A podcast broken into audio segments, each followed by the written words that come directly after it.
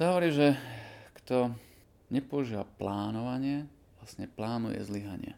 Čiže treba si naplánovať to, čo človek vlastne robí. Pri jednej, pri solo korunkách to plánovanie nemá nejaký zmysel, ale už pri niekoľko členných mostíkov určite áno. A veľmi častá chyba je, že sa robia veľké, veľké prototypy bez dlhodobého provizoru. To je taký slovenský, slovenské hobby. Raz som mal prednáškové turné v Indii, čo bolo zaujímavé, ale aj vyčerpajúce. Každý tretí deň som mal nejakú prednášku a kurz celodenný. Musí sa dostať do štádia, že v istom mi to začne robiť už len kvôli peniazom.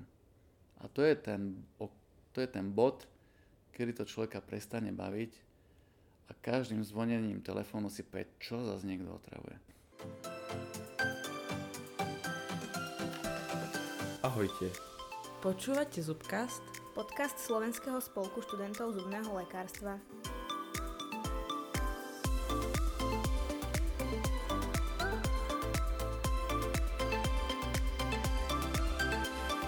Ahojte poslucháči. V minulej epizóde ste mali možnosť poznať doktora Novotného. V tejto časti budeme priamo pokračovať v našom rozhovore a porozprávame sa o jeho ceste PhD vo Fínsku, o tom, akým chybám sa v protetike vyvarovať a doktor nám taktiež odporúči zaujímavé kurzy, ktoré formovali jeho kroky v živote stomatológa. Prajeme príjemné počúvanie. Kedy je podľa vás absolvent pripravený na vedenie vlastnej praxe? No, lege po škole? A je? Nie?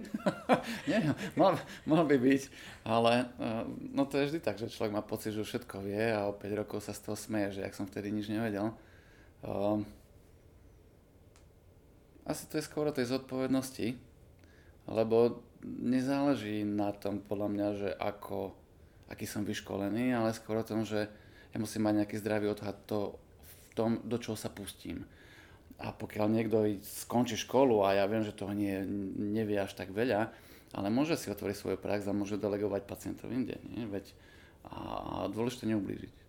Čiže, čiže a postupne si naberať ťažšie, ťažšie, ťažšie veci, tak sa to nejak prirodzene vyvíja. Kým človek, keby človek po škole čakal, že otvorím si prax, až keď budem všetko vedieť, tak si neotvorí nikdy. Lebo neviem, či som to nehovoril minule, že ja mám pocit v poslednom období, že stomatológia je strašne komplikovaný odbor na jeden ľudský život že keď tomu začne konečne človek rozumieť, ide do dôchodku.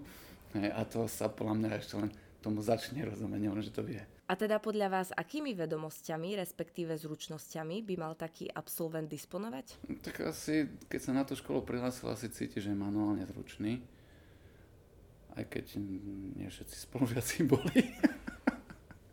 Ale no, určite musí byť manuálne zručný a musí musí vedieť improvizovať. Mal by byť, eh, ja si myslím, že aspoň mne osobne veľa pomohlo v to, že som brigádoval na stavbách. Od malička som robil s drevom, aj otec ma viedol k dielni, eh, k stolárstvu a robil som veľa vecí z dreva, sme si robili sami a, a ma buzerovalo ohľadom takých vecí, že najdôležitejšia je príprava, to dodnes ho počujem. Čiže priprav si, pri, priprav si tú situáciu, potom sa do toho púz a poriadne to dotiahne do konca. A kým iné deti nevedeli, jak vyzerá vrtačka, tak môj otec prišiel a ma spadal, že jak to, že si to tu tak slabo, ja neviem, vyhľadil to drevo. Čiže uh, asi akékoľvek remeslo pomáha. A samozrejme, to, čo súvisí s tou manuálnou zručnosťou a nejaký taký rozumný cit pre to, do čoho sa pustiť a čo nie, čo je podľa mňa veľmi dôležité. No, to typické slovenské je, že všetci robíme všetko a to je jedno ako. Však pri najhoršom to niekto prerobí. Áno, presne tak. Ak by ste sa po profesionálnej stránke mohli vrátiť späť do obdobia tesne po škole, aké by boli vaše kroky? Čo by ste zopakovali a na čo by ste si naopak dali pozor? Asi by som sa začal venovať implantátom. Uh, implantáty proste nerobím, delegujem ich inde a mám pocit, že mi, že mi ušiel vlak v tom. Totiž, tak ja mám 48 rokov. A mám pocit, že už sa mi neoplatí ven, začať sa tomu venovať, lebo kým by som sa ich naučil robiť tak, jak by som ich chcel robiť, tak prejde nejakých 10 rokov, to už budem mať pomaly ku 60 a mm, asi nie. Čiže som si povedal, že však sú tu ľudia na okolo, ktorí to vedia robiť už teraz tak, jak ja by som to chcel robiť v 60 tak vám prečo, prečo robiť všetko, tak delegujem tie veci tie, tie prípady, kde je potrebný implantát, delegujem do týchto ambulancií. Ale keby som teraz skončil školu, venoval by som sa implantátom určite. Uh, ja som nemal tie možnosti ako vy, hej, ísť na internet, počúvať webináre, už vôbec nezadarmo. Čiže ja si myslím, že neľutujem nič, čo som robil. Robil som to, čo sa v tej dobe dalo a, a to vidím aj na dnešných deckách, ak končíte, niekto je na tom perfektne vedomostne a niekto nevie nič. No a čiže možnosti máte, čiže pý, pýtaš sa asi, že čo, čo by bolo dobre robiť teraz, tak treba len študovať a, a okrem toho, čo, čo som robil, že som začal uh, sa venovať mikroskopu, koferdámu a záchove a endononci, asi by som si pribral aj tie implantáty. No. Stíhate sledovať trendy a novinky stomatológie? Keď sa, keď sa povie slovo trendy a novinky stomatológie, tak ma o, napadne profesor Javorka, ktorý má také prednášky na túto tému. trendy a novinky stomatológie. Myslím si, že stíham, aj keď o, v poslednom období sa snažím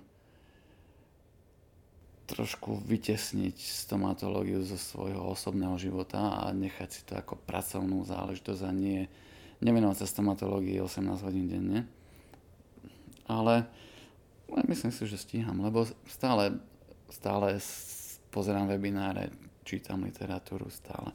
Takže myslím si, že hej. Je možno niečo, čo vás v poslednej dobe tak prekvapilo?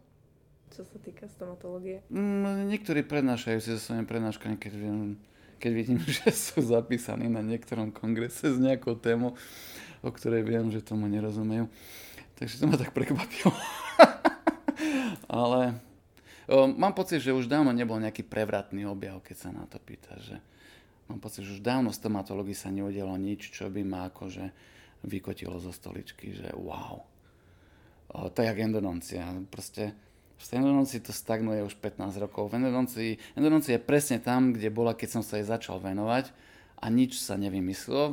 Vymysleli sa nové nástroje, ale mám pocit, že už tu endodoncia není treba prednášať, lebo furt to tom istom, len, len sa mení dizajn nástrojov, ale aj tak všetko je to isté, výplachy sú tie isté, roz, koncentrácie. Nikam sa to neposunulo a rozvíja sa teraz, vidím, že sa rozvíja implantologický smer, ale zase to je len o tom, menia sa tam aj postupy, iste. Rozvíja sa CAD-CAM technika, ale skôr v poslednej dobe najväčší rozvoj mám pocit, že je v tom plánovaní vidno na, na prípadoch, že tie casey, ktoré sú publikované, už nie sú robené tak, že niečo sa nabrúsi a technik niečo spraví, ale skôr je to o tom, že od prvej chvíle vieme, kde skončíme. Čiže v tej logistike toho postupu vidím, že je najväčší rozvoj v poslednom období. A to je medziodborová vec. Ne? Aký je váš názor na digitalizáciu stomatológie? Vidíte v nej nekompromisnú budúcnosť? Jednoznačne. Akože si myslím, že je ešte bohate sa je kam posunúť so skenovaním a tak, ale keď si porovnám digitálne otlačky a analogové otlačky, tak stále tie analogové prevládajú veľmi silne v mojej ambulancii, hlavne čo sa týka veľkých prác. Pretože ja s Cerekom robím 9. rok, alebo ktorý, a Cerek je fajn, ale keď sa dotiahnu niektoré chybičky aj do, do tak o, je to oveľa jednoduchšie a oveľa rýchlejšie a oveľa šetrnejšie pre pacienta. Predstav si, že, že robíš otlačok um, hore od 7 po 7. A pacientovi, keď to chceš robiť dobre, je komplikované robiť to tak, aby to nezateklo pacient do hrdla, ich to napína, nie sú s tým OK. A teraz urobíš taký otlačok, kde pacient, pacientovi slzia oči a potom zistí, že jeden z 8 pilierov nemá dobre utlačený schodík. Opakuješ ten otlačok. Aj keď našťastie, čím robím dlhšie tie otlačky, tým menej často sa mi to stáva, na začiatku som opakoval aj 7 krát otlačok, teraz uh, som naštvaný, keď ho opakujem druhýkrát, ale, ale stáva sa to. Keď máš sken, tak si to vyrežeš a doskenuješ. Aj, to je obrovský rozdiel. A to si neuvedomí ten, kto, kto s tým skenom nerobí, že je to fakt veľmi komfortné pre teba aj pre pacienta. Komfortné to, že s tým skenom proste klikneš a, a technik to zrazu má. Inak, ja mám technikom mimo Košic, tak balíme otlačky. Musíme všetko otlačať Ačkovým silikónom, aby sa to nedeformovalo. A teraz to zabalíme, pošlem to technikami, on to musí vyliať. Prejdú 2 až 3 dní, kým on reálne vidí model, kdežto pri digitalizácii to vidí hneď. No je to určite tu je. A plus aj financie. Dobrý otlačkový materiál stojí kopec peňazí. A keď opakuješ otlačky, čo, čo, čo sa deje, tak eh, to stojí, stojí fakt veľa peňazí. Čiže ten skener síce nie je lacný, ale tá investícia raz prebolí a potom už sa tešíš z toho, že je to fajn. Je to, je to zadarmo. Nemávate myšlienky, že ste už na dostatočnej úrovni, aby ste si už iba udržiavali? Nie, vôbec nie. Čím dlhšie to robím, tým väčší mám pocit, že... Tým väčší rešpekt mám. Nehovorím, že som hlúpejší, ale to by som asi preháňal. Ja si uvedomím, že toho viem stále viac a viac, ale ale čím dlhšie to robím, tým väčší rešpekt mám pre tou prácou. Neviem, či sme to milo nerozoberali, že keď som skončil školu, tak o, som pravoval zuby. Potom som sa pustil do protetiky a robil som skupiny zubov. A riešil som ten úsek alebo ten úsek chrupu. Teraz riešim chrup. A nie, nie je to preto, že pacient za mnou príde a povie, viete čo, tu mám síce odštiepený rožok z tej Black 4 na jedničke, ale by som chcel, aby ste mi dal dokopy oblúky. Jemu je to jedno, proste nerozumie tomu. Ale ja už dneska pozerám na tie príčiny, prečo sa tá, tá Black 4 vyštiepila. Často tú príčinu nájdem v distálnom úseku a je to oveľa komplikovanejšie, než keď som bol hlúpejší. Čiže predstavím, že čím dlhšie to robím, tým väčší rešpekt toho mám a tým viac si uvedomím, koľko vieme ubližiť pacientovi. Tam, keď proste človek spraví napríklad zlú protetiku, môže toho človeka veľmi handicapovať eh, v celom posturálnom systéme. A to ja viem, že to znie ako kliše v poslednej dobe. Keď začal prof, profesor Vanini s týmto, o tomto rozprávať, niektorí zubári mi hovoria, jemu už preskakuje, už do čoho sa tu tlačí do ortopédie. On rozpráva o tom, že človek má problém s chôdzou, lebo má zlý mostík, čo mu šíbe. Ale to je naozaj tak. A ja si tiež som vtedy hovoril, čo mu šíbe? A dneska, dneska viem, že to je pravda. A je to oveľa horšie sa mi zaspáva teraz, keď to viem, keď nasadím veľkú protetiku. A preto aj pacienta môjho to stojí oveľa viacej peniaze, lebo kým to odklepnem, že táto protetika má správny dizajn a je v správnom zhryze postavená, tak si prejdeme nejakými provizornými fázami, ktoré ten pacient musí zaplatiť aj ten čas a všetko. Preto tá protetika stojí, musí stať viac, ale ja už nevidím cestu späť. Keď raz viem, čo by to inak mohlo spôsobiť, ja už to nemôžem spraviť tak, jak to robia iní, že to obrúsim a technik mi niečo spravím, to dám pacientovi do úza a poviem, dobre? To nie o estetike, to je hlavne o funkcii. Estetiku človek vyrieši jednoducho, ale riešiť záhrys, to je, to je, to je ťažké. Ne? Máte nejaké ďalšie ciele vo vašej kariére, ktoré by ste chceli dosiahnuť, alebo teda kam by ste sa chceli ešte posunúť? Na zamyslenie. Môj profesionálny cieľ je taký, aby som robil 3 dní v týždni a končilo pol tretej. to by bolo, to by bolo krásne. Ale hm, asi to ste asi nechceli počuť. um, ne, ne, um, myslím si, že už som zabrdol toľky, toľkých oblastí stomatológie, že už prednášam aj to, aj tamto, aj hento, aj digitálne, aj digitalizáciu, kompozity, endodonciu, protetiku. Milión vecí prednášam, a, ale prednášam len to, čo naozaj robím, a si myslím, že sa mi stačí rozvíjať v týchto veciach, ale nemám nič také, že by som chcel niečo dosiahnuť nejakým ko- konkrétnym level. Aj keď je pravda, že um, už som rozbehol PhD, už som si povedal, že bol na čase urobiť si PhD, ale robím ho strašne na dlhé lakte a tým, že nie som, že, že to bytostne nepotrebujem, tak to strašne dlho trvá, ale, lebo snažím sa urobiť vo Fínsku na univerzite. A na akú tému? Uh, kompozity so sklenými vláknami. Je to v schváľovacom procese, teraz som, len vyrábali sme nejaké prototypy na, na, na otestovanie. Uvidíme, no jak sa to, jak, hlavne to závisí od, to, odo mňa, aký budem, aký budem aktívny. A prečo nie teda PhD na Slovensku? Lebo by bolo jednoduchšie robiť to v Košiciach, ale uh, je to len jeden človek, ktorý, pod ktorým by som to musel robiť a nemám veľmi chuť sa týmto smerom vydať. Takže to je tam. Do Fínska chodím tak či tak, aj dvakrát do roka robiť, prednášam tam, robím tam kurzy praktické na univerzite, takže mám tam veľmi dobré vzťahy, celom sa tam teším nejaké také všeobecnej úcte, takže tam som začal aj s týmto projektom, ale tri roky som o ňom hovoril, on hovoril jasné, jasné, príď, príď, však to bude, bude to jednoduché. Ale tak, no, keďže to robíme externe, tak to potrvá pár rokov, no, uvidíme. A ešte vám do toho skočím. Je ten systém PhD e, podobný tomu slovenskému alebo českému? Ja neviem, aký je u nás systém. Mňa prekvapilo dosť to, že uh, dekanka z univerzity z Turku zvolala meeting online kvôli mne, lebo chcem robiť PhD. Tak napadla, počúvaj, tak zavolám ti ľudí, hej, tu docentov z, z, z záchovy, plus ešte jeden človek z firmy z StickTech, ktorí vyrábajú sklené vlákna. A urobíme teda, budeme sa baviť o tvojej, tvojom PhD. A ja som tam prišiel ako teda host, hej, hlavný na to PhD a ma úplne zaskočili otázkou, že teraz tam boli dekanka a docenti a sa povedal, tak Rudolf, tak chcel by si za PhD. A on, hej, no chcel by som robiť PhD. No a za akej téme hovorím, tak ani celkom neviem. No ale tak prečo chceš robiť to PhD? V akej oblasti by si chcel robiť výskum? A ja som úplne dostal zarazený, to bolo hej, online na webe, ako, ako webinár. A ja som sa zaskočený, vtedy som si uvedomil, že to funguje úplne inak, ako u nás, že tam robí PhD ten, kto má záujem robiť vedu. U nás robí PhD niekto, kto chce titul, a to som ja napríklad. A ja hovorím, tak neviem, guys, tak eh, čo by tam vám pomohlo asi? Tak chcel som nejak... Som myslel, že mi povie, dobre, tak ti tu máš, ti dáme najprv tri témy, si vyberá niečo. Oni, nie, tak čo ťa zaujíma, povedz. Nie?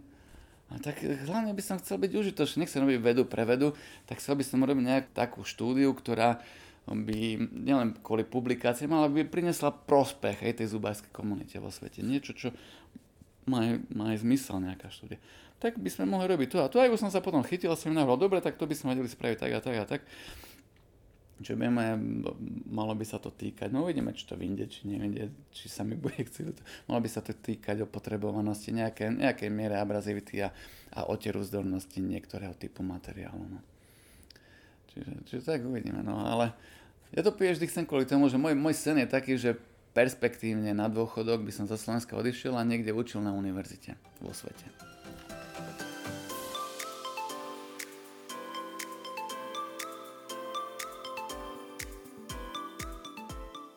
Aké kurzy by ste odporúčali absolventom, aktuálne končiacim študentom? Aké by podľa vás mali, mať, mali byť postupné kroky k rozvoju ich vedomostí? Prvá vec koferdám. No, osvoj si koferdám. Potom kompozitnú modeláciu, lebo to je každodenný chleby každého stomatológa, pokiaľ nie je, nie je špecializovaný. Koferdám, kompozitná modelácia. Určite endodoncia, lebo tá endodoncia stále je u nás v rukách všeobecných lekárov čo nejaké kurzy z endononcie, aj keď som pre hovoril, že mám pocit, že už to nie je potreba, ale, ale kto končí školu, to je niečo iné. Ja niekde potrebujem nabrať tie vedomosti. Čiže kofernám, kompozity, endodoncia a potom by som sa venoval implantátom, asi keď som bol znova na škole a, alebo po škole. A určite, určite by som nevynechal hryzové kurzy, nejaké okluzálne teórie.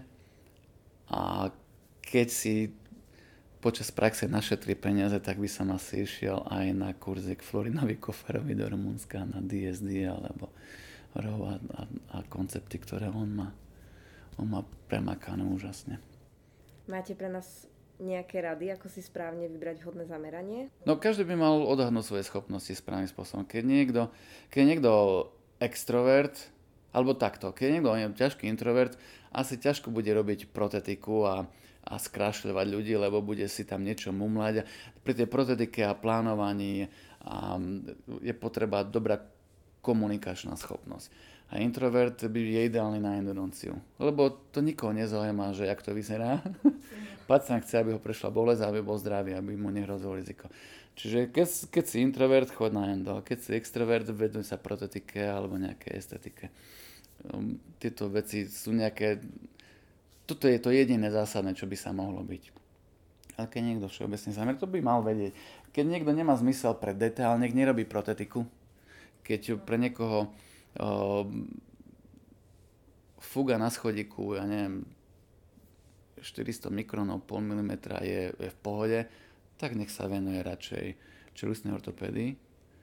A keď niekto nechce byť rušený a chce sa hlbať svojej práci a svojej poloteoretickej vede, nech sa venuje endodoncii. Je zaujímavé, že ľudia, tak jak Florin Kofar, ktorí robia úžasnú protetiku,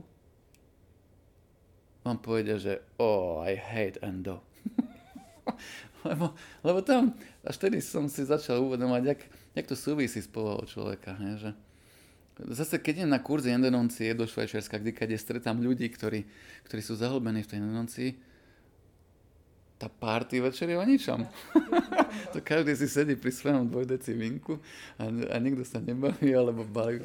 Proste, Endodontisti sú, no je, je, priťahuje, každý odpor priťahuje istý, istú povahu ľudí, ale dôležité je tá precíznosť, keď to má byť dobre urobené. Ak mám záujem venovať sa do budúcna viac protetike, s čím by ste mi radili, aby som ako absolvent začal? Hm, tak jednoduché korunky. Ja, samozrejme, osvoje, najprv si človek musí osvojiť postup, najprv musí ovládnuť teóriu, s čím pracuje. Potom si osvojiť postup, ako to urobiť, ako to nalepiť a keď sa ovládnem tej solitárnej veci, kde neriešim zriz, lebo jednou korunkou nezmením pacientovi zriz, ani nemám záujem, tak potom, keď chcem riešiť tú protetiku, ak chcem robiť nejaké fazety alebo celkové rekonštrukcie, tak jednoznačne musím sa venovať okluzálnym veciam.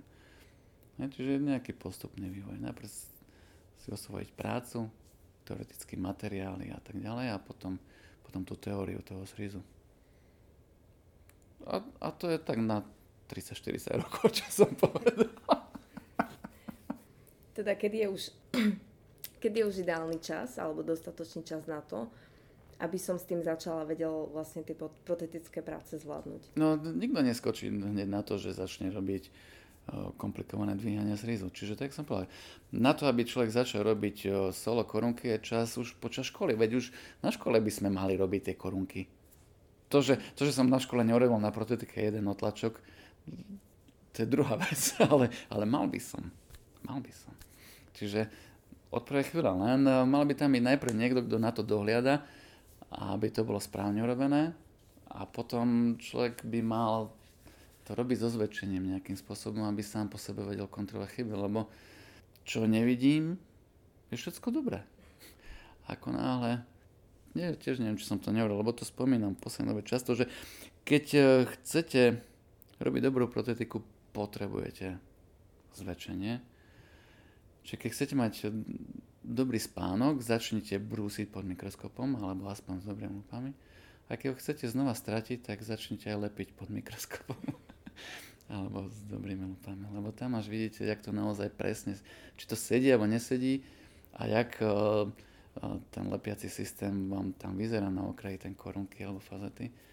A vás to, vás to znekľudne, ale tieto veci posúvajú profesívne človeka dopredu. Ťažko povedať, že či mu predložujú život alebo skracujú. Skôr si myslím, že skracujú, lebo stráca dôveru svoju prácu, keď pod zväčšením sa na to pozerá, ale pre pacienta je to určite výhodné. Akým chybám sa vieme pri protetike vyvarovať? Nejaké typické príklady možno? sa hovorí, že kto nepoužíva plánovanie, vlastne plánuje zlyhanie. A to, to som ja vymyslel, neviem, čo to nepovedal Einstein, alebo to je v podstate jedno, ale je to veľká pravda. Čiže treba si naplánovať to, čo človek vlastne robí. Pri jednej, pri solo korunkách to plánovanie nemá nejaký zmysel, ale už pri niekoľko členných mostíkov určite áno. A, čiže asi, asi rozmýšľať nad tým, čo to s tým človekom urobí a, a pozerať sa na ten pôvodný stav, kde sú aké uh, vyštiepenia na zuboch, na výplňach, na korunkách. Rozmýšľam nad tým, prečo k tomu došlo. Vyhotoviť si študijné modely, analyzovať študijné modely pred protetikou. A veľmi častá chyba je, že sa robia veľké, veľké protetiky bez dlhodobého provizoru. To je taký slovenský slovenské hobby. Proste nabrúsiť a hneď to nalepiť pacientovi. Alebo v tom lepšom prípade dať si urobiť nejakú komplikovanú protetiku a potom ju nalepiť na provizor, čo je úplne nezmysel, lebo tak pri tej keramike, keď sa niečo pohne, tak to, tá keramika praskne. Čiže keramiku vždy lepím na definitívne. Raz v živote som asi nechal len provizorne lepený hotový mostík, Našťastie sa nič nestalo, ale na Slovensku to je bežné, ale je to úplne nezmyselné. Na to je prototyp. Dlhodobý provizor, tomu hovorím prototyp, jak to volá Janoš Mako. Ináč si sa pýtala na tie kurzy, teraz ma napadlo, že Janoš Mako je jednoznačný človek, ku ktorému by som sa asi hneď po škole mm, vybral na kurz, lebo on, on učí morfológiu. Ja, hovorím tomu, že anatómie zubov, to nemá z anatómiou nič. On učí vzhľad, dizajn tých zubov, jak naozaj majú vyzerať. Prirodzene vyzerajúce zuby. Čiže bavíme sa o morfológii na tých kurzoch. Na frontálne zuby má 3 dní, na distálne zuby zase 3 dní, čiže je to 6-dňový maratón, ktorý je ale fakt, že veľmi činorodý a veľmi ťa posunie dopredu. A to je niečo, čo zase, čo by nás mal naučiť škola, ale nenaučí nás, lebo aj tí na škole eh, na tom kurze neboli. a to, že sa pozeráme na zuby, neznamená, že ich aj vidíme. Čiže to je jeden z tých kurzov, ktorý by bolo treba absolvovať po škole.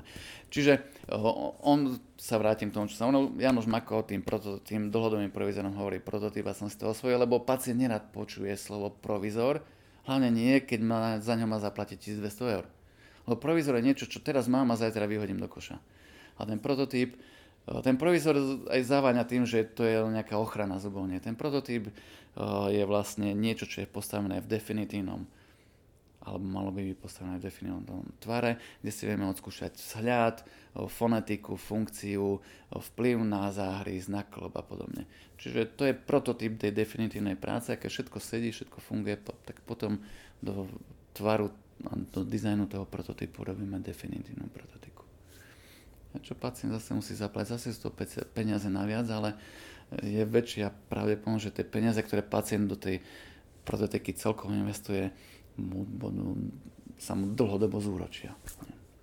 Že to bude fungovať. A čo si myslíte o tom, ak niekto nedá vôbec žiadne provizória, že to nechá iba tak voľné? Ale nie, nie, nie, ja nehovorím o, o provizore takom, že, že zakriem zub, ja hovorím o prototype.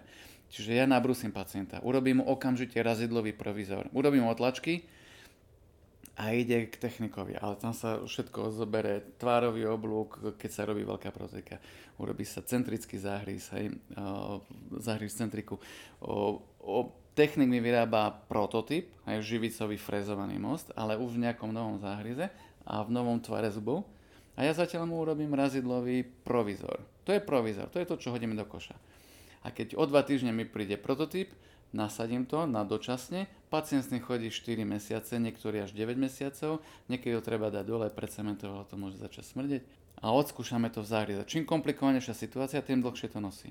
A potom, keď je všetko odsúhlasené, všetko funguje tak, jak má, zoberiem z toho prototypu otlačok, aby technik vedel, aký to má mať tvar. Zuby sa už aj zahrízu trošku do, do správneho postavenia. A do toho tváru presne urobíme definitívu. To je prototyp. A to sa nerobí. Dneska som robil 2,5 hodiny injektážny takýto prototyp. Chcem robiť 4 fazety, tak som si ich dal navoskovať na modely a injektážne som ich nastrikol do úst, aby pacient to mal možno vyskúšať. Bude to nosiť nejakých 8 týždňov.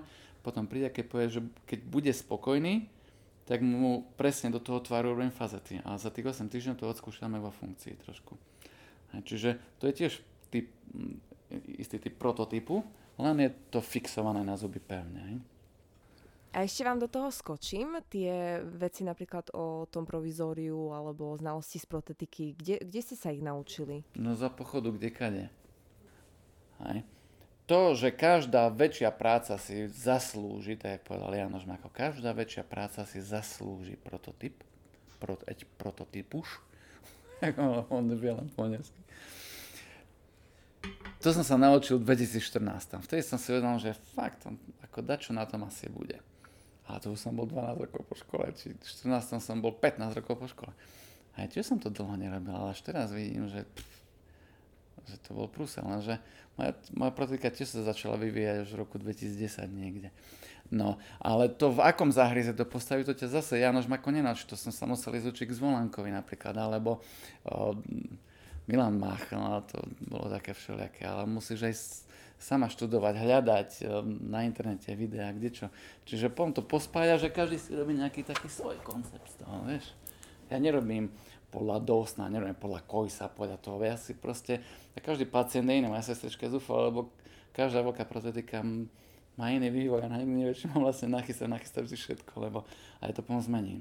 Hej, včera som robil len záhryz, každý robí do vosku, ja som prešiel do silikónu tvrdého už dávno a včera som robil do kompozitu záhryz. A, zase, a to je počo za záhryz? On teraz musí byť kompozitný záhryz. Čiže furt sa to nejakým spôsobom mení. Čiže ani nedá sa to nie na jednom mieste naučiť, bohužiaľ.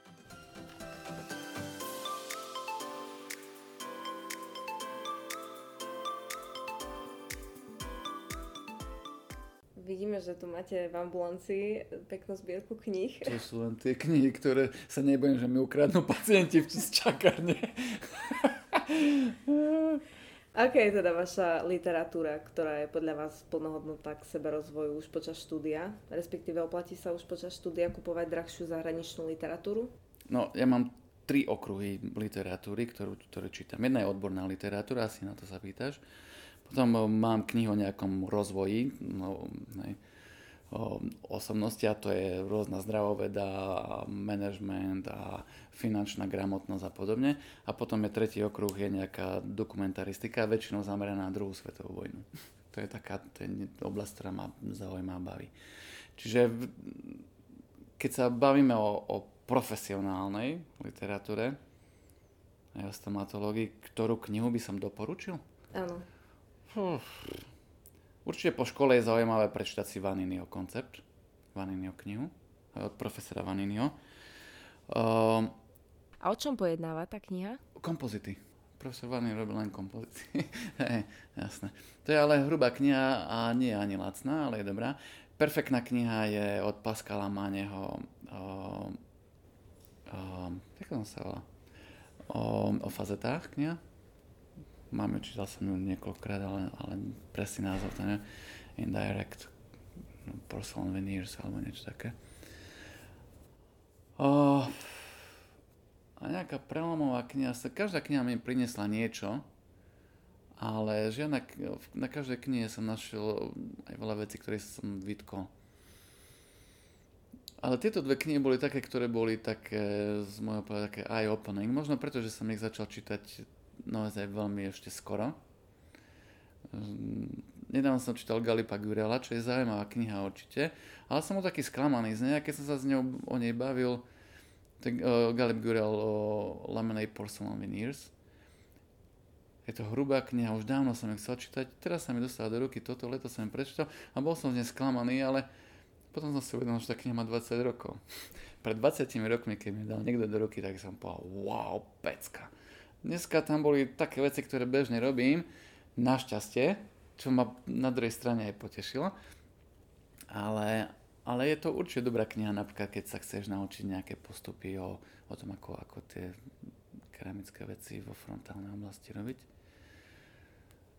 Uf. Odporúčili by ste to čítať už študentom? Alebo počkať si na prax? Nie na prax. Počkať si na obdobie, keď keď budeš mať hlavne nejaký koncept. Ja to proste vidím, to vzdelávanie tak, že najprv sa musí ti vytvoriť nejaká schéma, nejaká konštrukcia základná v hlave, nejaký, hovorím tomu, stromček. A na ten, ten stromček má jednotlivé konáriky a na tie konáriky vešieš stále viac a viac tých vianočných ozdobiek, ozdôb. Kým nemáš stromček, nemáš kde tú ozdobu zavesiť. Keď už máš nejakú konštrukciu v hlave už vieš tú základnú násobilku, tak potom vieš sa posunúť ďalej na, nejakú komplikovanejšiu a potom riešiš derivácie. Nemá zmysel riešiť uh, uh, ja neviem, uh, keramické fazety, keď, nevieš, keď to nevieš vymodelovať z kompozitu. Či to je na škodu, by som netvrdil, že to je na škodu, ale oveľa väčší osoch to prinesie, keď to začneš riešiť, až keď na to príde čas. Čiže naraz sa zahltiť príliš veľkým množstvom informácií nemá zmysel, treba si to odskúšať v praxi. Ale kedy ten čas nastane, ukáže rôzne. U niekoho nemá zmysel zobrať tú e, Pascala Maneho knihu do ruky, ani keď má 65 a niekomu sa oplatí uchytiť do ruky, keď má 25. Ide o to, čo, čo má za sebou, aké má možnosti, aké má teoretický background a, a, a prakticky, prakticky osvojené postupy už v ruke, vžité. Hm. Čiže správne načasovanie. Správne načasovanie, no to už každý si musí sa rozhodnúť, že, že kedy čo ako. Určite aj vy máte medzi sebou spolužiakov, ktorí chodia na veľa kurzov. Uvidíte to po škole. Niekto začne, odštartuje a má nejakým spôsobom financie na to, aby sa vzdelával. A vidíte, že na Instagrame každý mesiac je na inom kurze a po celom svete. A potom dostanete od neho pacienta, ten pacient je odfláknutý. A vtedy si uvedomíte, že jedna vec je sa rozvíjať a mať teoretické nejaké, nejaké poznatky získať. Druhá vec je ich pochopiť a tretia vec je naučiť sa ich správne aplikovať v praxi. Rozprávam už ako taký komunistický tento predátor. Ale proste tak to je, no.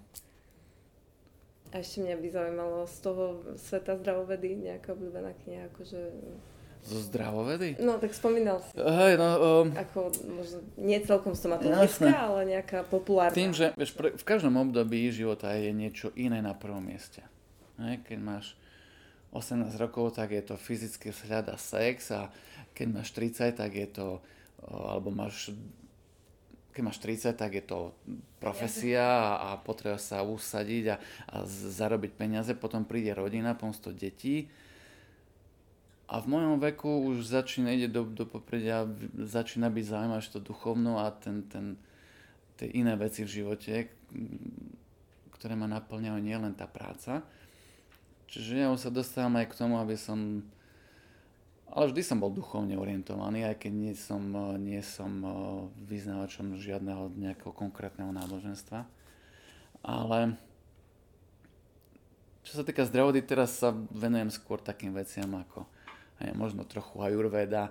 Zaujíma ma posledné dobe veľa kníh som čítal o mikrobiome črevnom a jak, s tým, jak to s celým zdravím súvisí. Možno to je tým, že človek až vo vyššom veku začne mať zdravotné problémy a pochopí, že medicína mu nedáva riešenie žiadne. A, a začne alebo rezignuje, alebo začne hľadať odpovede. Asi uvedom si, že veľa vecí som robil zle, že som strašne veľa no, išiel, išiel som vždy na doraz. Hej. Dostal som sa tam, kde som, a keď, čo to znamená? Mám nejaké meno medzi zubármi, ale neprinieslo mi to viacej peňazí vôbec, to len tak z pohľadu zvonku vyzerá. To sme riešili minule. Že toto nie je zaujímavý finančný koncept, sú aj lepšie finančné koncepty, ale každý sme pre niečo nenarodený. Čiže venoval som veľa veci práci, mm, urobil som si dobré meno na trhu ale má to aj svoju daň nejakú. A teraz uh, už skôr sa chcem nechať len tak plávať viacej a, a venovať sa aj iným veciam v živote, nie len zubnému. Preto volá z roka na rok viacej cestujem, teraz ten COVID to priškrtil, ale veľa cestujem, veľa snažíme sa robiť turistiku, jak je to len možné. Čiže... Na to nadvezuje naša ďalšia otázka. Aké sú vaše hobby? Všimli sme si, že radi cestujete. Máte na to popri práci čas?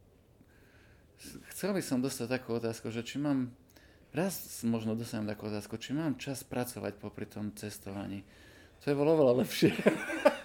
A keď už sa ma to začínajú pýtať, ale len neprajníci. že či, a ty aj chodíš do roboty takedy? Chodím, myslím si, že nerobím vôbec málo. Robím oveľa viacej, než by som mal robiť, si myslím. A, ale, o, jasné, no, musí si človek nájsť čas na to. Ja to vidím až teraz, ale to musí, nie, musí dostať po hlave s nejakým zdravotným spôsobom a keď sa začne uh, telo rúcať, potom sa človek uvedomí, že musí vypnúť trochu. A to cestovanie je úžasné vtedy, keď je, je to perfektné vo všetkých smeroch, lebo jednak človek získa rozhľad, jednak získa pokoru a jak by som to povedal, tí, tí najhlúpejší ľudia, tí najväčší národniari a tí, tí, ktorí majú patent na rozum, nikdy nikde neboli. A to vidím v svojom okolí. Nikdy sa nepohol zo Slovenska, ale mi budú rozprávať o tom, jak na západe nevedia robiť a jaký je life v Amerike a podobne. Čiže hm, to, to je ten všeobecný rozhľad, ktorý stratili. Teraz sú, ktorí nemali možnosť získať teda. Hej, sú veľmi veľkí národňari, hoci nemali vôbec možnosť, ani nechcú sa učiť nič, čo, čo ponúka iné kultúry. A to je ďalšia vec, ktorá cestovanie ponúkne. v tom cestovaní človek eh, sa stretne s ľuďmi, ktorí sú na tom, žijú oveľa horšie ako my a dávajú to oveľa lepšie. A to je, to je neuveriteľné. To je to, čo by som sa chcel naučiť. Som sa vrátil z Afriky a som videl, z akých peňazí a z akých um, nepravidelných intervaloch tie peniaze dostávajú a napriek tomu sú úplne veselí a smejú sa a tešia sa zo života a hovoria, že sú, majú požehnaný život. A my tu máme pravidelný príjem v 20-násobnom množstve než oni a sme, máme hlavy smutku, že aké to je na prd celé. Čiže v poslednej dobe sa snažím osvojiť si ten taký, taký ten život tu a teraz. Nový pohľad. Ja som robil Aikido 6 rokov, 9 rokov som robil čínske bojovanie. Ten pohľad tu a teraz, ktorý je taký typický pre buddhizmus, to, o tom som veľa čítal, ale jedna vec je, to je som mnoho hovoril, že je rozdiel pozerať sa na zuby a je rozdiel to vidieť a je rozdiel niečo čítať a povedať si, hm, tak to je rozdiel to precítiť a uvedom si, áno, je to tak, je rozdiel tak žiť. A snažím sa tak začať žiť. A hm, sú no malé kroky, ale sa mi darí. Máte aj nejakú obľúbenú destináciu, alebo rád spoznávate oh. nové miesta? Boli sme 5 krát v Thajsku. Thajsko je príjemná destinácia, ale hlavne tej oblasti, kde je menej ľudí. Ale je to, je to také sebecké hovoriť, lebo a ja som tam zase len prišiel. Je to, jak niekto ide do Tatier a povie, a má série, toľko je tu ľudí. No ale aj ty si tu len prišiel, tie Tatiery nie sú tvoje. Ale zase preto neveľmi rád chodím do Tatier, tam veľa ľudí. Čiže ja som taký istý sebec, ale aspoň si uvedomujem, že... Čiže Thajsko je zaujímavé v tom, že um, tí ľudia sa tam tešia z bežných vecí, sú strašne milí, ústretoví, ale hrdí. A to nie, to, to nie je, že sú servilní, oni sú hrdí, ale, ale majú pokoru. Veľa ľudí sa u nás zamieňa. Um, Af- v Afrike som bol prvýkrát teraz na Kilimanjáre a sa mi tá Tanzánia veľmi páčila, tí, tí ľudia, akí tam boli, ale zase som stretol len ľudí, ktorí žili v horách, nestretol som ľudí, ktorí boli v meste, neviem, neviem to posúdiť ešte. Veľmi sa mi páčila Južná Amerika, úžasné, nádherné bolo Mexiko, neviem, no, neviem, celá planéta je nádherná, len si, len si ju trávime postupne, otravujeme ju. Spojili ste niekedy aj prácu s cestovaním? Raz som mal prednáškové turné v Indii, čo bolo zaujímavé, ale aj vyčerpajúce. Každý tretí deň som mal nejakú prednášku a kurz celodenný. A sme prešli... A to bolo zaujímavé. moja, moja podmienka bola, že chceme ísť aj s manželkou a že to spojíme ako, ako cestu, ako urobíme si, urobíme si dovolenku spolu s prednáškami, takže urobím vám tam nejaké, nejaké tie veci, ale naplánujte mi to ako cestu a chcel by som niekoho, kto ma bude sprevádzať lokálneho človeka. Tak bol tam jeden pán doktor stomatolog, ktorý bol úžasný, sa volal Chandramuli. Veľmi príjemný človek, veľmi inteligentný a stomatológie nerobil, robil v jednej, robil v GC vo firme. On nás prevádzal dva týždne, čo vďaka tomu, že tam bol vodne v noci s nami, som mal možnosť aj pochopiť tú mentalitu, lebo mal som strašne veľa otázok, jak vždy mám všade mi odpovedal. Ale bolo to, bolo to vyčerpajúce. No ale bola sranda, keď som povedal manželke, že ideme do Hidea Hyderabadu, ona, kde to je? Hovorím, má to nejaký západ, ako asi keď som o tom nikdy nepočul. Ona pozrela do, do Google a zistila, že to má 6,5 milióna obyvateľov. a sme prešli Hyderabad, Bombay, tam som mal prednášku a som rozprával o Slovensku a že pochádzam z Koší, som ukázal na mape, že to je druhé najväčšie mesto Slovenska a že má 300 tisíc obyvateľov skoro. Oni sa všetci začali tak usmievať a potom sa pýtam, a koľko má Bombay? On mi hovorí, 22 miliónov. Ty preto tak smiali. No to bolo, to bolo. A tak, eh, aj tak vždy, keď niekde idem, tak to, z toho urobím si výlet. Keď idem do Fínska, už som bral aj manželku, už sme zostali sme tam dlhšie. Um, a však to poznáte aj vy, keď každá zahraničná stáž je výlet v istom zmysle. Ale niekedy mám aj také kurzy, že idem do Fínska a priletím v noci o jednej, ráno robím kurz a, a letím o pobede o 5, tak to, to až taká strana nie je.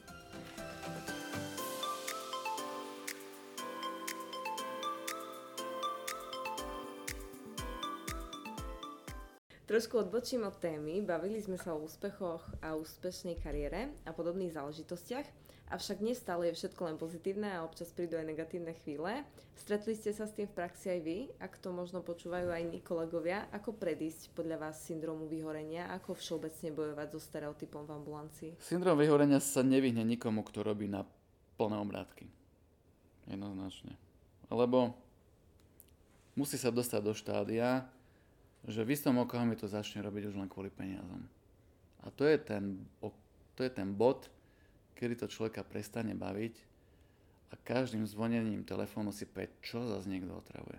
Kazí to aj biznis, ten pacient to cíti, že ten človek tam nie je pre neho s, s radosťou a láskou. A ja mám taký vzťah s pacientmi, že oni mi často povedia, o, mrzí ma, že dneska nemáte náladu. Mm, to nie je to, že nemám náladu, ja už proste mám dosť. Jak tomu predísť? Proste robiť menej. Človek by mal vedieť, kedy skončiť. A mal my máme prácu, ktorá štandardne sa robí od 8. do 4. Hej. Praktický lekár zavrie ambulanciu o druhej v nemocnici, lekár, skúste ísť na ušné do nemocnice a zohnať lekára o pol tretej. Ale zubár ten väčšinou, no ktorý ako, ale ja som tu do 4. Bežne som tu bol, kedy si díleri mi chodili o 5, lebo vedeli, že už keď všetci zavreli v kojsiach, ja som bol ešte tu.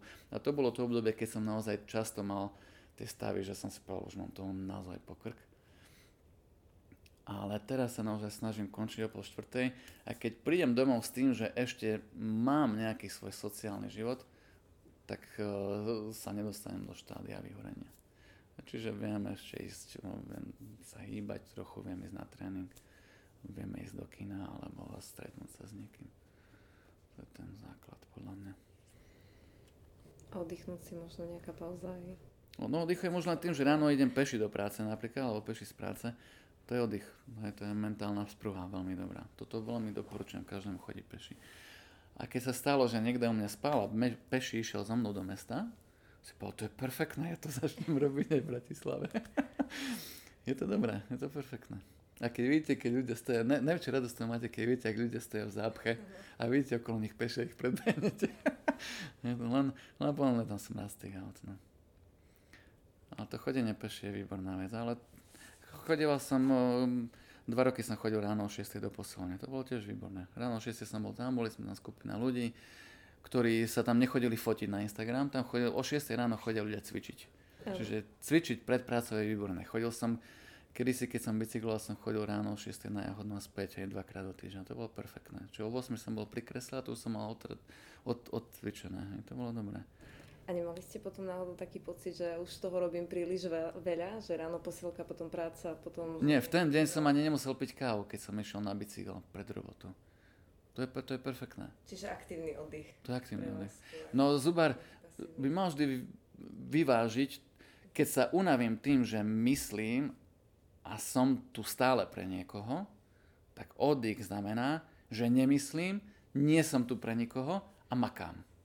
Lebo naša práca nie je vyčerpať sa v tom, že je namáha fyzicky. Je strašne namáha, ale, ale tým, že musíme držať koncentráciu na 100%. Keď si prečítate knihu Dana Arielyho, čo má veľmi zaujímavé dve knihy preložené do češtiny či slovenčiny, ja neviem, v jednej z nich rozoberá, že keď sa sledovalo, ako dlho ľudia sú fokusovaní na prácu, tak mu vyšlo 2,5 hodiny denne. Pri bežn- to je priemer hej, pracovný. Pre ľudí, ktorí sú zamestnaní v administratíve, zvyšok je komunikácia s kolegami, upratanie si stola, vyčistenie mailovej schránky a podobné blbosti. Skúste, čiže 2,5 hodiny z 8, kde o, boli na 100% sústredení a zvyšok mozog mohol odpočívať v istom sa. Skús robiť zuby, skús ťahať zub s tým, že o, si na 50% prítomná. Bajem skončí v oku Hej? To proste nejde. Na, bohužiaľ máme taký typ roboty, kde, ktorá si vyžaduje 100% fokus a to je to, čo si iní lekári, ktorí robia možno bežnú ambulanciu, alebo iné profesie neuvedomujú, že my vlastne operujeme. My sme chirurgovia, a keď robím endodoncie, keď robím fazety, keď robím čokoľvek, robím výplne, ja som vlastne operatér a to znamená, že keď urobím, keď sa nesústredím, môžem tomu človeku ubližiť. A tá, tá dlhodobá koncentrácia je to, čo nás strašne vyčerpá jednoznačne každého. Preto, čo sa dá urobiť, je sa len zlimitovať ten čas, ktorý človek je menej sústredený, ale nemôžete robiť na 50% sústredenia. Samozrejme. Čiže začať o 8 a končiť o 2, to by bolo ideálne. Ktoré veci vás vedia v práci najviac vytočiť, nahnevať? No, snažím sa držať v poslednej dobe ten koncept, že to nie veci vás vytočia, ale to vy sa vytočíte. Viete, vieš, neexistuje stres. Nedá sa nafilmovať stres. Všetci sa bavíme o strese, ale treba si uvedomiť, že stres neexistuje. To je nejaká situácia, ktorá vo mne vyvolá stres. A to, že vo mne vyvolá stres, je moja zodpovednosť. Čiže ja keby som bol nad vecou, sa nenahnevam. Čiže čo mňa vytočí, je, to ma vytačuje väčšinou ľudia. A ja to sú s troma, s troma skupinami ľudí sa stretnú. Alebo kolegovia v rámci nášho pracoviska, alebo kolegovia, ktorým, s ktorými komunikujeme zvonku, hej, zubári, alebo pacienti. Pacienti ma vytočia, keď nechodia na čas, alebo, alebo si nevážia, čo im robím, ale to vyriešia financie. Keď sa nevážiš, tak no, stačí pritvrdiť. On alebo odpadne, alebo si to začne vážiť. Uh, že nechodia na čas, to sa tiež dá vyriešiť tým, že poviem, dobre, posledný krát sa dostávam. Keď nebude vás to čakať karta. Čiže pacientmi, pacienti ma nevytočia. To, sa, to sú veci, ktoré vieme riešiť. S kolegou vás vie vytočiť laxný prístup alebo neprofesionalita, ak je to na vašom pracovisku, lebo vy ste, zod... ja som zodpovedný hej, za robotu. Čiže ja, je to moje pracovisko, ľudia musia mať istú kultúru, ktorú ja som tu založil a keby ju nemali, tak by ma to vytačalo. Našťastie tieto veci vôbec nemusím riešiť, lebo mám okolo seba tým ľudí, ktorí to nejak automaticky držia a môžu vás vytočiť iní kolegovia tým, že ubližujú ľuďom a vy to vidíte, že niekto je, rozoberete korunku a tam je ďasno pod korunkou a, a, trepanovaný endodontický neošetrený zub. A to je konkrétna vec, ktorá sa mi stala nedávno. Že, tak to vás vytočí ten, ten laxný prístup zo strany. No ale no, čo, no, prečo ja sa rozčul asi povedať, no však mám robotu. No. A čo ma vytáča ako na mojej práci samotnej, a sa snažím, aby sa to nestalo. Nevytočím ma, keď dolujem zalomený inštrument z kanálka hodinu a pol, lebo to je niečo, čo očakávam, že bude komplikované. To, čo ma vytočí, kde sa nechám vytočiť, aj to je moja chyba, sú veci, ktoré normálne trvajú 2 minúty a, a zrazu to trvá 15 a ja som vtedy furiózny. Hej, že neviem na svoj koferdám, alebo štvrtýkrát roztrhnem blánu koferdamu, alebo ja neviem, že mi niečo niekde zatečie druhýkrát. Tak to ma naštve. Hoci to, to, čo ma najviac vytáča, sú väčšinou tie najmenšie banality, tak to proste. Pri vážnych veciach človek si uvedomí, že to sú vážne veci a, a nejak to tak skôr príjme s pokorou, lebo človek nepríjme s pokorou, keď sa mu štvrtkrát roztrhne blás, kurník šopa do frsa. Hej, tam človek nezačne nadávať riešiť. A považujete sa za perfekcionistu? A jasné, že som. Som perfekcionista. Čo vôbec nie je dobré, podľa mňa. Pre mňa to nie je dobré. Pre mojich pacientov to je výborné, ale pre človeka to nie je... Perfekcionisti jednoznačne, keď sa pozrieš na štúdie, perfekcionisti sú tí, ktorí zamerajú medzi prvými. Lebo, lebo to má aj svoj daň v tom. To nie je o tom, že ja chcem robiť robotu pekne, ale to je v istom zmysle chyba porucha osobnosti. Možno som perfekcionista preto, že chcem sám sebe dokázať svoju hodnotu tým, že to robím lepšie ako ostatní. Hej. Je oveľa zdravšie narodiť sa s tým, že poviem, ha, niečo uplácam a poviem, to je perfektné. To je, to je oveľa zdravší koncept vnímania samého seba, jak to, že musím ísť do detailov. A ja som ten typ, ktorý prerábam prerobené, lebo to chc- viem, že sa to dá urobiť lepšie. A to nie je vôbec zdravé, a nie je to ani dobré. Na druhej strane bo, doma som bordelár, hej. Musím to niekde vyvážiť. Moje auto je jedna, jedna tragédia. Preto chodíte pešo. Zvonku znútra špinavé je to strašné, ale len som čítal, že to je presne prv, záležitosť prvej čakry, že keď ste z nejakej príčiny tá prvá čakra je vyhrotená tak, že potrebujete perfekcionista, lebo to máte v sebe kvôli výchove, kvôli nastaveniu osobnosti, kvôli tomu, že chcete sám sebe a iným niečo dokázať, tak potom to kompenzujete tým, že v iných oblastiach života, v tom praktickom ste bordelári strašný. A ja to som ja. A teda posledná otázka. Ak by ste sa mohli vrátiť v čase, je niečo, čo by ste vo vašej kariére zmenili? Nie. No asi možno to, čo som spomínal, že by som sa začal venovať svojim implantátom. Snažím sa nelutovať veci, ktoré som v živote urobil. Aj keď nevždy sa mi to darí a sú isté rozhodnutia, ktoré som v živote urobil, ktoré ľutujem. ale ani jedno nie je, sa netýka mojho profesionálneho života. Sú to veci z osobného, samozrejme, z osobného života, ale aj tam sa snažím s tým vyrovnať, takže proste v tej dobe som urobil to najlepšie, čo som vedel. A tak si myslím, že sa treba pozerať aj na svoje profesíne, na profesíne pochybenia. Že keď mi niečo nevede, spiem, OK, tak eh, v tej, v tej situácii, ktorá vtedy panovala v ambulancii, som to robil najlepšie, ak sa dalo, ale bohužiaľ to nevyšlo, tak sa to prerobí. Našťastie nie sme chirurgovia, kde zlyhanie môže končiť smrťou. Pri najhoršom pacient príde o zuby a ja mu vrátim peniaze. To je to najhoršie, čo sa môže stať. Že pri každom prúseri sa každé ďalšie riešenie alebo moje nastavenie odvie od toho dobre. Niekedy sa človek vystresuje a vyhroti sám seba negativisticky, len preto, že upadne do nejakej zbytočnej paniky. Treba sa vždy zastaviť a povedať si, dobre, čo sa v tejto situácii najhoršie môže stať? Konkrétne situácia nasadím korunku a zistím, že som ju nedosadil. V zárize neprekáža, alebo viem to pribrúsiť, alebo čo. A je tam schodík, je tam viac lepidla, než by som chcel. To zistím až vtedy, keď očistím prebytky. A prebytky na korunke očistím až vtedy, keď už to je spolymerizované. Teraz čo môžem reál? Môžem úplne do paniky a teraz hľamať si hlavu a 3 dní nespať a nepovedať pacientovi nič. Alebo pacientovi poviem niečo, čo som robila predtým, a je to zle, bohužiaľ dajte si rovno termín na prerobenie. A pacient začne pochybovať ne, o tebe. Alebo si poviem, dobre, keď to mám prerobiť, najhoršie, čo sa môže najhoršie stať, že to bude treba prerobiť. Keď to teraz prerobím, mám s tým menej roboty, ako keď to prerobím o 3 roky? Nie. No tak dajme tomu čas. Možno, že to bude fungovať perfektne.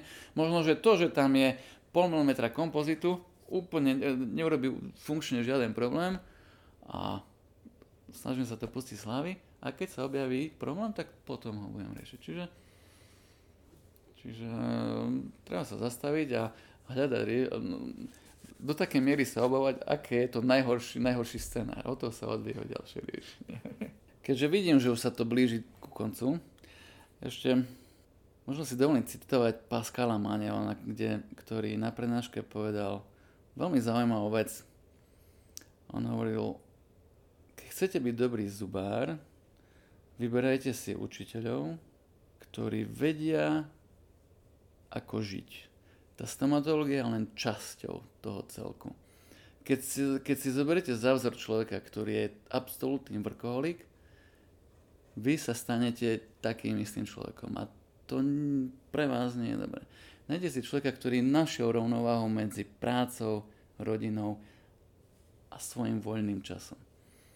Čiže ja si myslím, že... A to je, to je to, kam sa chcem dostať, aby som nebol len... Aby keď raz zomriem, Svetý Peter sa ma spýta, ty si kto ja som rudonovotný zubár. Hej. Sme aj niečo viac, než, než len zubári. Chceme tú robotu robiť dobre, ale treba ten ži- život hrať na viacerých frontoch a všade ho hrať úspešne.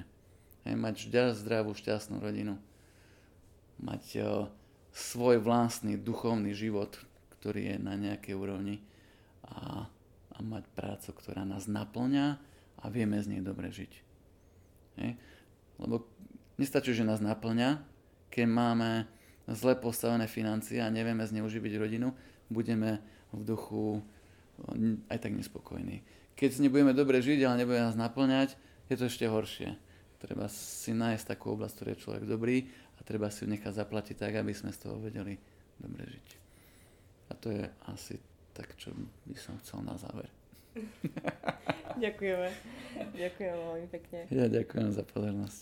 Nech sa vám darí živote, buďte šťastní.